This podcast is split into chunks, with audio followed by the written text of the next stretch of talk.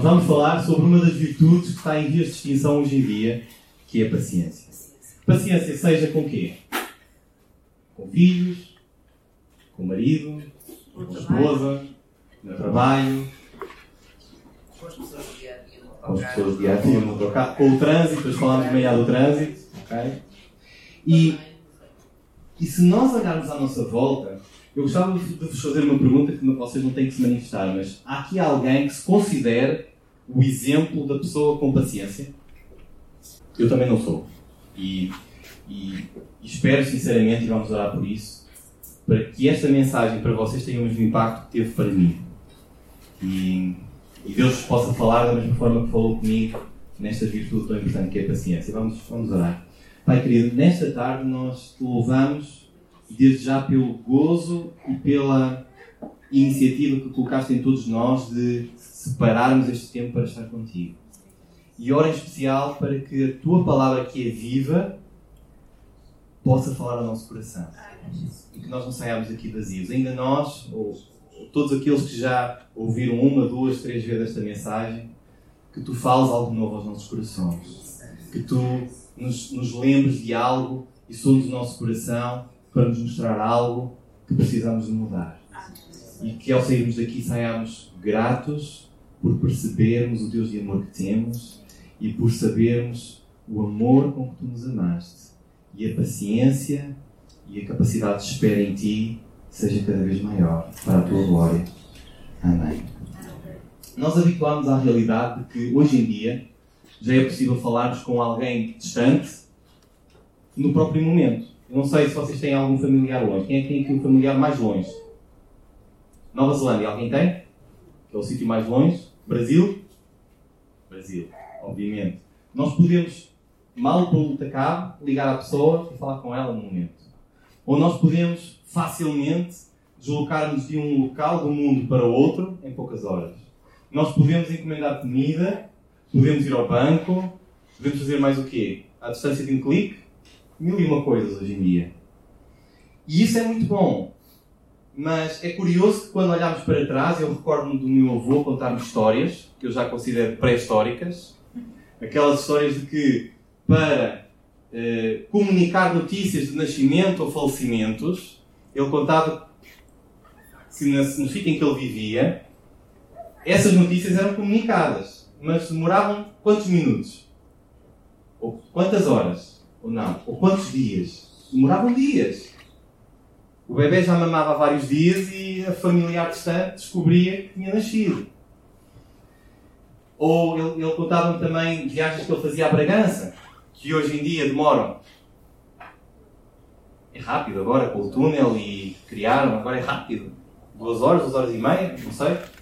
Na altura demorava um dia. Era quase um- uma viagem dos descobrimentos, um desbravar de caminho para lá chegar.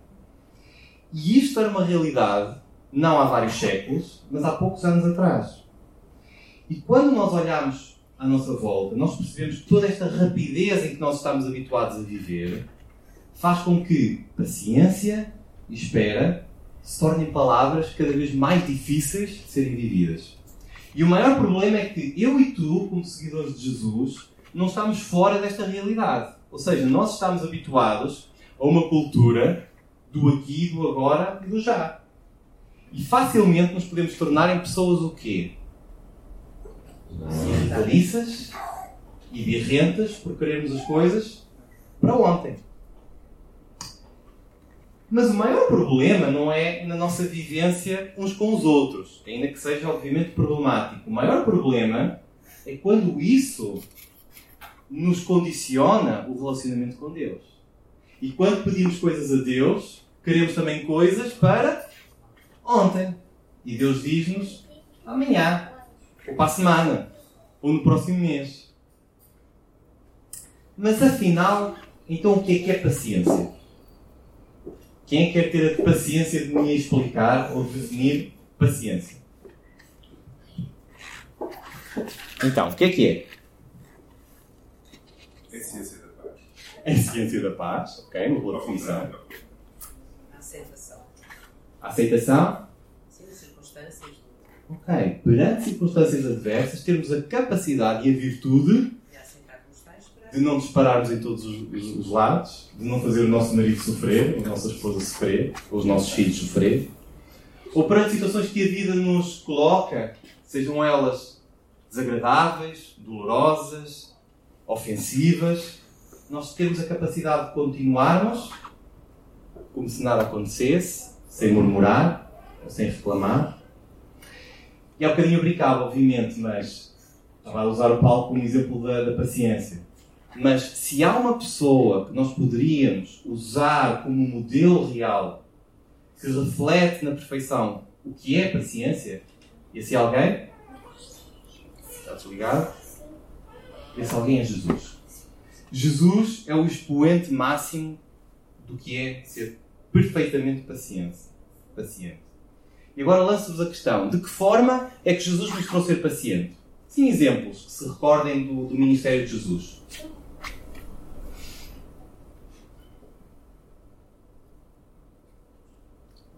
Teve uma vida muito tranquila, não houve situações que desafiaram a paciência de Jesus. Satanás, por exemplo. Com Satanás, sim. Os discípulos e muitas. Com os discípulos em circunstâncias. Parece que eles não viam, não é? Nós quase que diríamos, da, não veem nada à frente. Mas, a disse que não era o filho dele. ok. Mas, lembram-se de um grupo que achava que sabia tudo?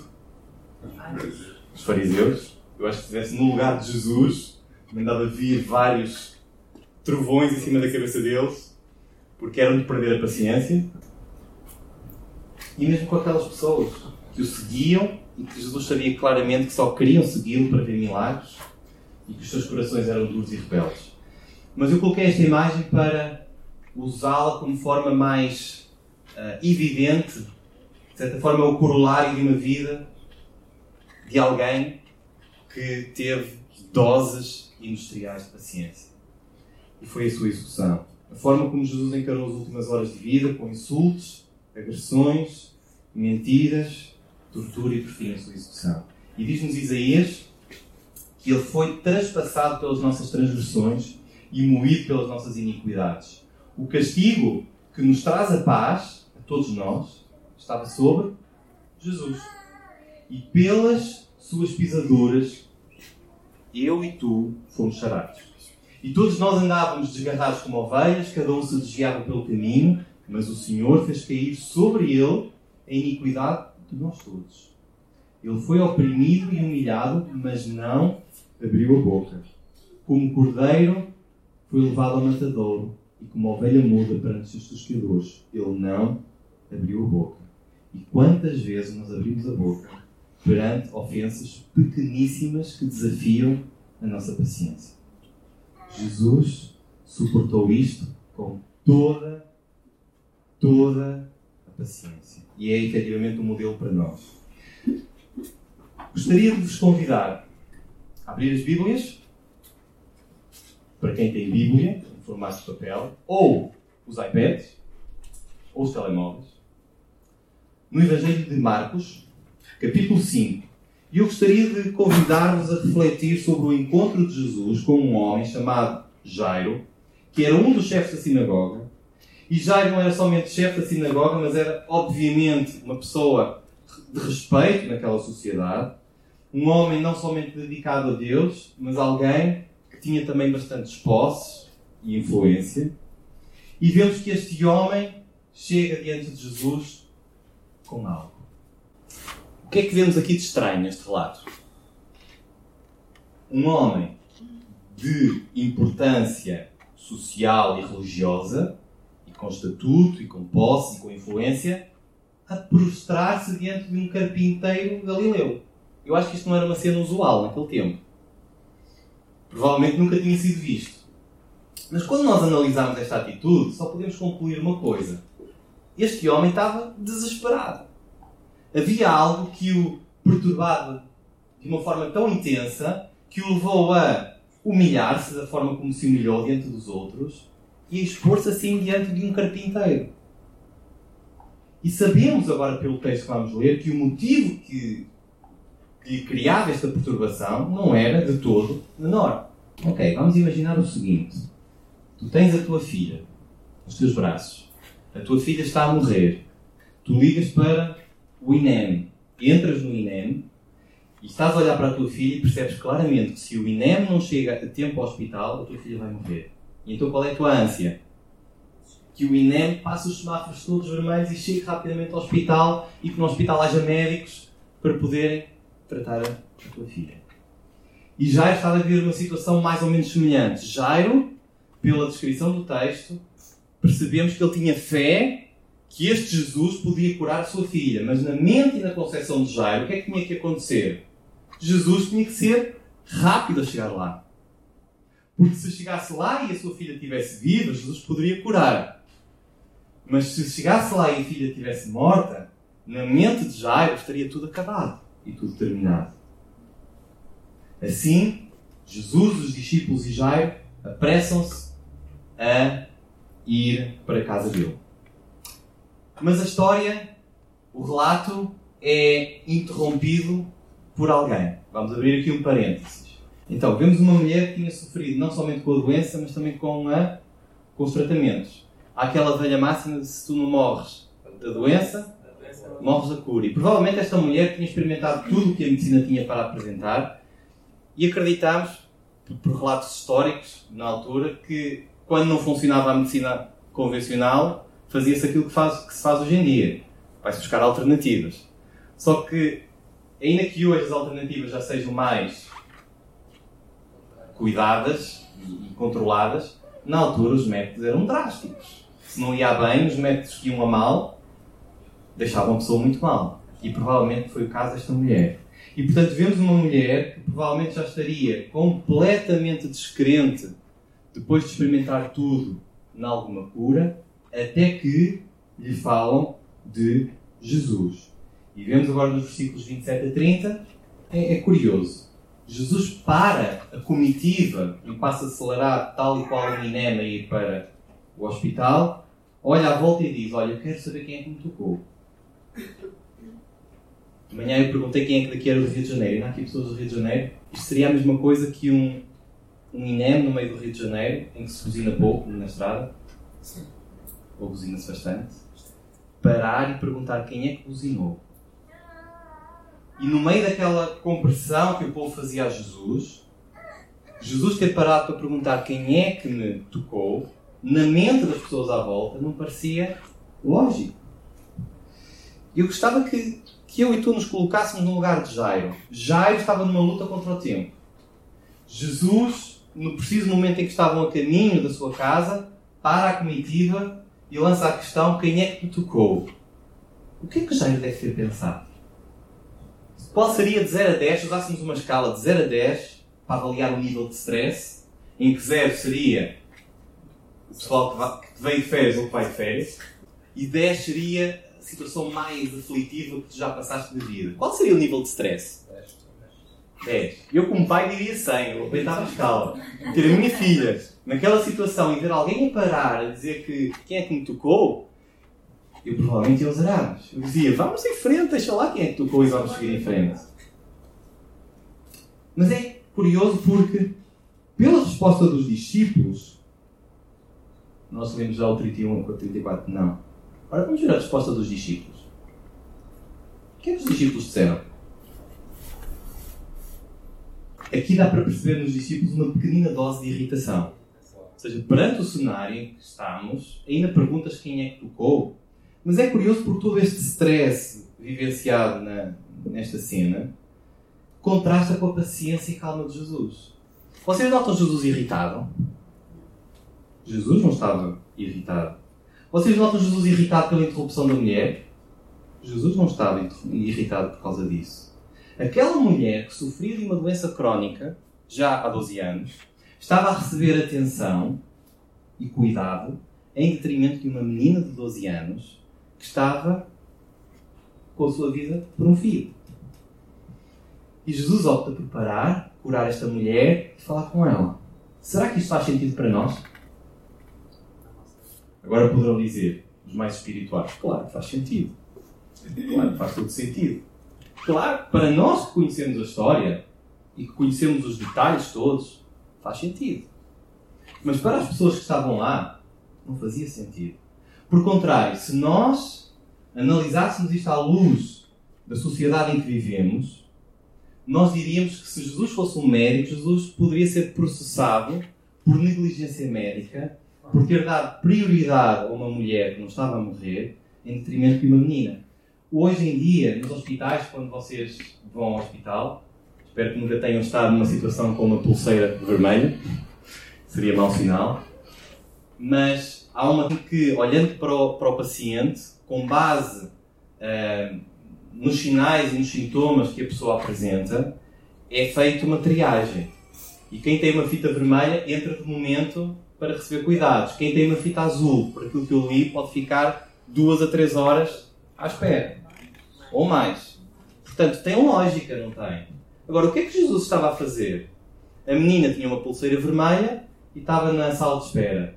A senhora provavelmente tinha uma pulseira amarela ou verde, não sei, e tinha entrado de emergência. Contudo, é impressionante a calma de Jesus. Parece que Jesus, se analisarmos o ministério todo de Jesus, nunca estava estressado. Ou nunca tinha pressa. E podemos até dizer que a agenda de Jesus, se olharmos para vários relatos, e não vamos abordar todos, mas em casa poderão fazer esse trabalho de casa e chegar a essa conclusão. De vários relatos que nós vemos em Jesus, parece que a agenda dele nunca estava em sintonia com as circunstâncias externas. Eu dou-vos um exemplo. Lembram? Lembram-se quando disseram a Jesus que o seu grande amigo Lázaro estava para morrer? O que é que Jesus fez? Preparou malas e fugiu e foi logo na direção de Betânia. Demorou-se dois dias. E temos outros exemplos. Isto faz-nos concluir, ok, será que esta calma só é possível ter nos dias de Jesus, porque eram dias muito, eram épocas muito mais tranquilas? Sabemos que não. Ou será que é possível hoje em dia? Por exemplo, lançava-te uma pergunta: o que é que hoje em dia te estressa? Ou que te faz tirar do sério? Estou a ver aí pessoal a pensar na semana que vai ter pela frente. O trabalho, ninguém estressa o trabalho? Sim. Ou ser assaltado? ou, ou colegas, ou família, ou ter que pagar dívidas. Ou no trânsito, hoje de manhã falámos do trânsito. Quando alguém te buzina e apita, o que é que tu dizes? Deus te abençoe? É? Quantas situações hoje em dia nós temos que desafiam a nossa paciência? Mas com Jesus não era assim. Dias antes, Jesus no meio do mar da Galileia, os discípulos completamente cheios de medo a pensar que era desta que morriam. O que é que Jesus estava a fazer? A dormir. A dormir. A dormir. E é curioso porque quando nós olhamos a vida de Jesus, nós vemos que na altura de Jesus os dias eram compostos por quantas horas? Isso não dá, não dá para contornar, não é? As leis da, leis da física, leis da, da forma como Deus criou todo, todo o universo. 24 horas. E nós achamos que Jesus deveria ter mais horas que nós. Mas é curioso que Jesus, mesmo com todas as solicitações, ele tinha tempo para tudo. O que era importante. E até tinha tempo para orar. E nem que fosse preciso levantar-se de madrugada. E se há aspecto que nos tem desafiado ao longo dos, dos últimos tempos, e tem sido um grande desafio, nos vários desafios que eu vou tendo, é que Deus dá a ti e a mim todo o tempo que nós precisamos para cumprir o seu propósito. Qual é o lema deste ano? Vive o teu chamado. Envolve-te, vive o teu chamado. E a questão que eu coloco, uma questão retórica para tu pensares é: se tu morresses hoje e estivesses diante de Deus, tu poderias dizer a Deus: Olha, Deus, eu combati o bom combate, completei a carreira e guardei a fé. Ou irias dizer: Bem, eu estava quase a combater bom combate, quase a cumprir a carreira que tinhas para mim, mas não consegui por falta de tempo. Paciência. Isso não existe. Deus dá a ti e a mim o tempo todo que tu precisas para cumprir a carreira que Ele te deu. Se não tens tempo, e se eu não tenho tempo, é porque eu estou a usá-lo em coisas que não merecem tanto investimento de tempo. enquanto Jesus permanece lá a conversar com a mulher, aquilo que Jairo mais temia acontece. Chega alguém a dar-lhe uma informação. Como é que acham que Jairo ficou?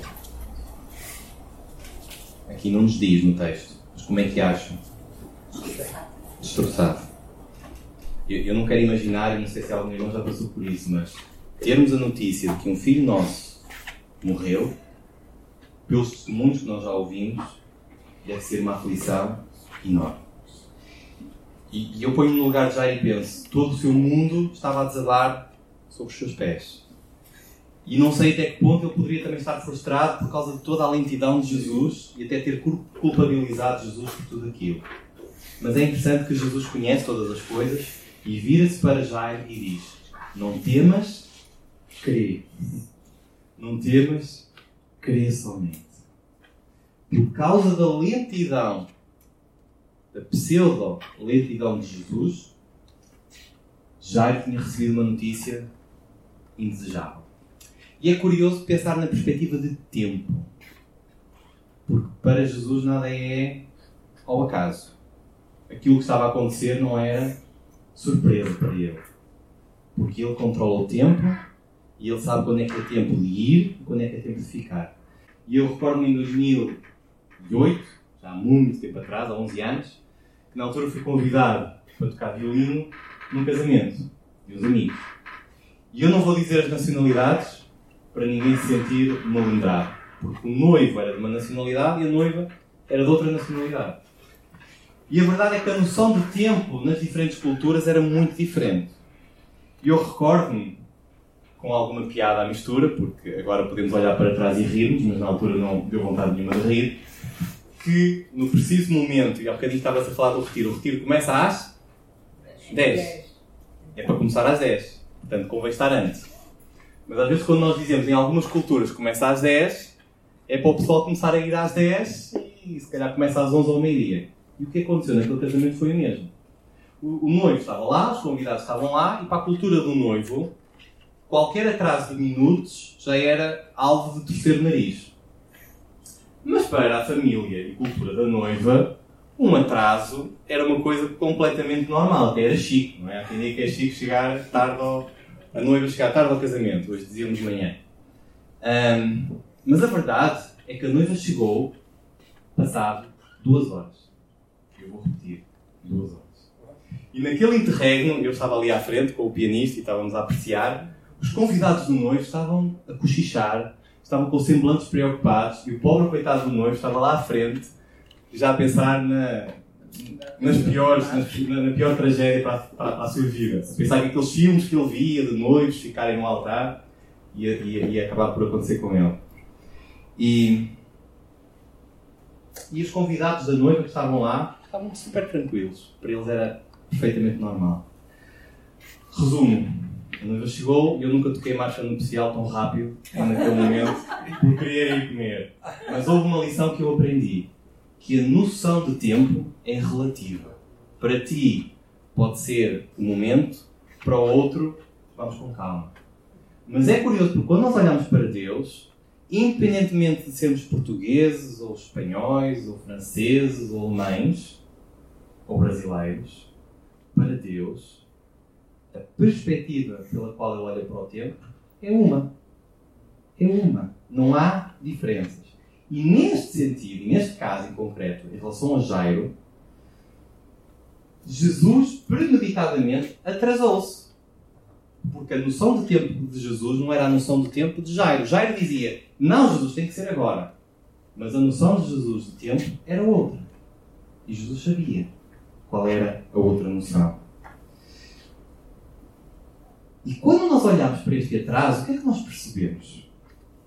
por causa do atraso de Jesus para com Jairo, tanto a mulher, já vamos ver isso agora, como Jairo saíram com muito mais do que tinham alguma vez pensado.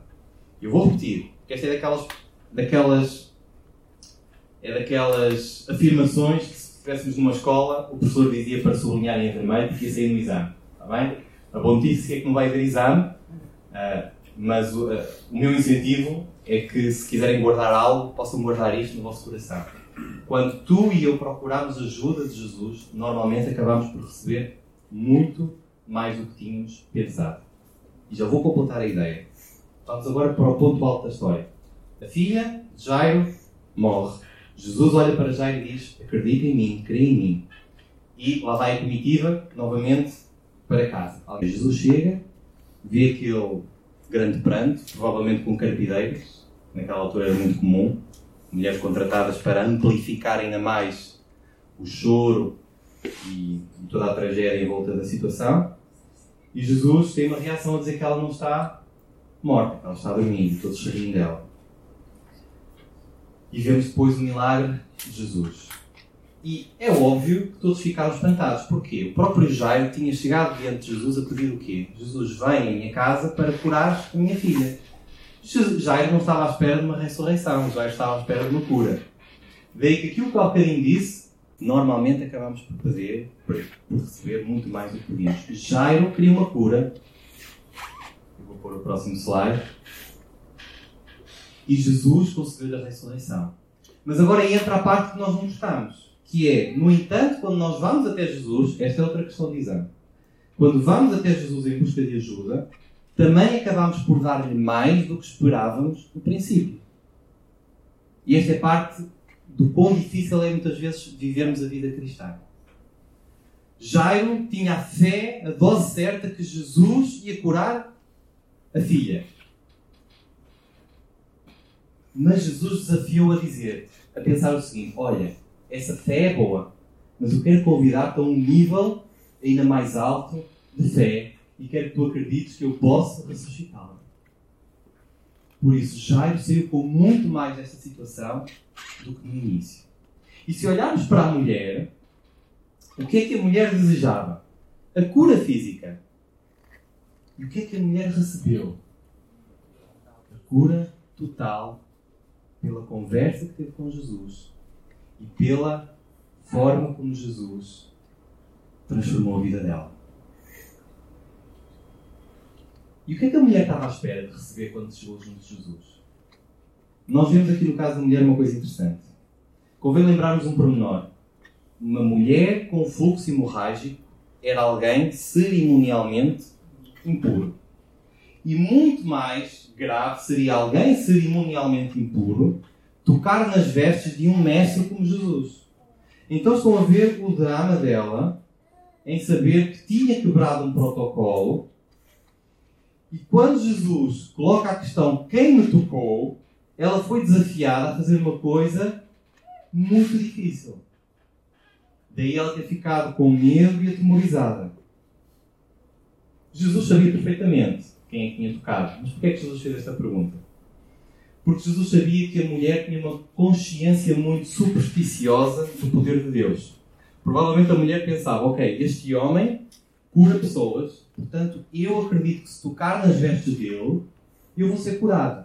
Ou seja, ela poderia provavelmente olhar para Jesus como um amuleto ou como um objeto no qual iria tocar, iria consumir o seu poder e iria ser curado.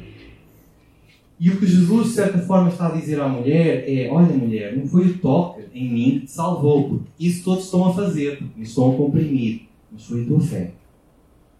Tu foste curada por causa da tua fé. Vemos isso nos versículos 33 e 34. Então a mulher atemorizada e tremendo.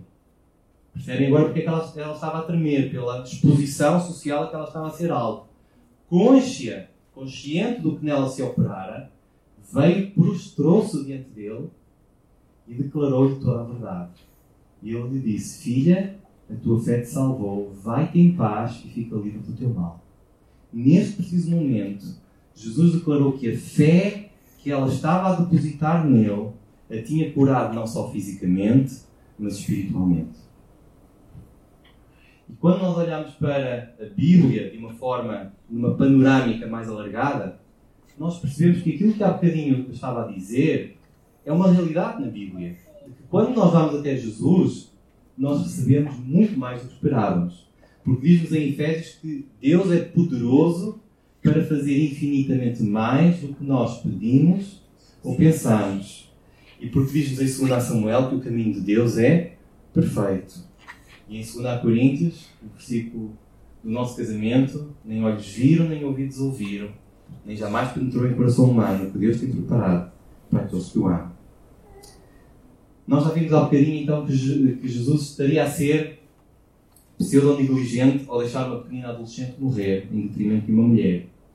Mas se nós lermos a história até o final, sabemos de algo que os discípulos e Jairo não sabia.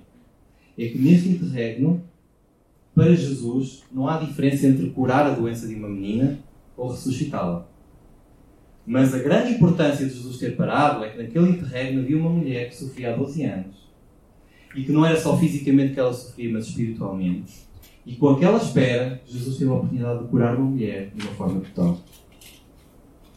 E sempre que Deus parece estar a atrasar-se injustificadamente na tua vida e na minha vida, provavelmente existe alguma informação crucial que tu e eu não conhecemos. Ou alguma variável que nós não temos conhecimento. E o que é que Deus diz para te fazeres? O que é que Deus disse a Jairo? Confia em mim. Jesus olhou para Jairo e diz: Confia em mim. Há um ditado que todos devem conhecer que diz: Deus escreve certo por linhas tortas. E foi curioso que quando estava a preparar esta mensagem, eu achei muito curioso esta versão diferente do ditado. Deus escreve certo, mas eu e tu é que vemos as linhas tortas. Os discípulos e Jairo estavam a ver as linhas tortas, porque para eles não fazia sentido nenhum a conduta que Jesus estava a levar. E, e, é curioso porque quando nós olhamos para a sociedade no geral, nós vemos que a sociedade precipita-se para, para uma tragédia, a nível moral e, e, noutros, e noutros sentidos. E este Jacques Ellul foi um filósofo e um teólogo e ele dizia algo de, de extrema pertinência. Ele disse que nós não somos Deus, mas temos tamanhos delírios de grandeza que o nosso moralismo e arrogância às vezes precisam ser arrancados do nosso coração pelos atrasos de Deus. Porquê? Porque vivemos numa sociedade que quer as coisas para agora. Hoje em dia nós temos muito mais poder na nossa mão do que antigamente. Como disse há bocadinho no início, nós temos tudo na palma da nossa mão para obtermos as coisas agora. E muitas das vezes nós achamos que somos Deus e fazemos uma relação comercial com Deus. Queremos as bênçãos de Deus, mas não queremos o Deus das bênçãos. Fazemos como o filho pródigo que foi chegar junto do pai e disse que queria a herança dele. Mas o filho pródigo não estava interessado no pai da herança, queria a herança do pai. E nós quantas vezes usamos Jesus como meio para atingirmos os nossos fins? E daí Deus muitas das vezes fazermos esperar. Muitas das vezes fazermos esperar. E para terminar, nós vemos a história atingir um, um clímax que foi com a ressurreição desta menina. E é curioso porque todos sabiam que a menina estava morta, mas a expressão de Jesus dizendo que ela dorme é fascinante. Porque Jesus senta-se ao lado da menina e diz: Talita cumi, que quer dizer, meu amorzinho, levanta-te. Ou seja, o que é que Jesus estava a fazer diante de uma menina que estava morta? Jesus não chega lá e impõe as mãos e diz: Vamos todos impor as mãos e vamos todos orar em voz alta e vamos todos dizer: Ressuscita, menino. Não, não foi nada disso. Jesus chegou junto da menina e, como qualquer pai que chega junto de uma adolescente, chega junto dela e diz: Olha, meu amor, é hora de levantar. E Jesus encara a morte. O que é que a menina faz? Levanta-se. Não se não tem convulsões, não tem arrepios, não se vomita. Levanta-se. E é curioso porque Jesus, Ele é a ressurreição e vida. Quem crer nele, ainda que morra, viverá. Jesus encara a morte aquela que é aquele que é o inimigo mais cruel da raça humana com uma delicadeza e com uma suavidade. E o que nós podemos retirar daqui é que se tu e eu tivermos a nossa mão agarrada a Jesus, a morte não vai ser nada mais como que um sono, em que um dia Jesus nos vai acordar desse sono e nós iremos estar com Ele eternamente. Quando nós olhamos para várias situações da nossa vida, nós podemos analisar porquê de Deus nos ter feito esperar e termos passado dificuldades. Mas na semana que nós tivemos de férias em Boarcos, vários, vários, vários irmãos estiveram presentes. Uh, o pastor Paulo disse algo muito interessante no estudo aos Efésios, de que ter fé não é acreditar que tudo vai correr bem. Ter fé não é acreditar que tudo vai correr bem. Ao contrário do que nós ouvimos às vezes, em, algumas, em alguns locais. Ter fé não é acreditar que tudo vai correr bem, mas é confiar que as promessas de Deus vão se cumprir. E eu queria deixar esse desafio para ti.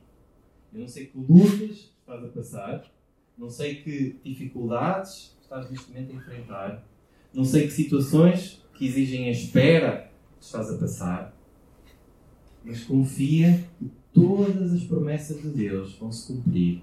Ele não te vai deixar, Ele não te vai desamparar, Ele não te vai largar a mão. Jesus largou a mão do Pai para que agora eu e tu possamos agarrar a mão dele e nada nem ninguém nos possa afastar dele. Que Deus te possa abençoar da mesma forma que abençoou-me na preparação desta mensagem e que te ajude a encarar esta noção de espera, de paciência, não pela nossa agenda, mas pela agenda de Deus. Amém? Deus te abençoe.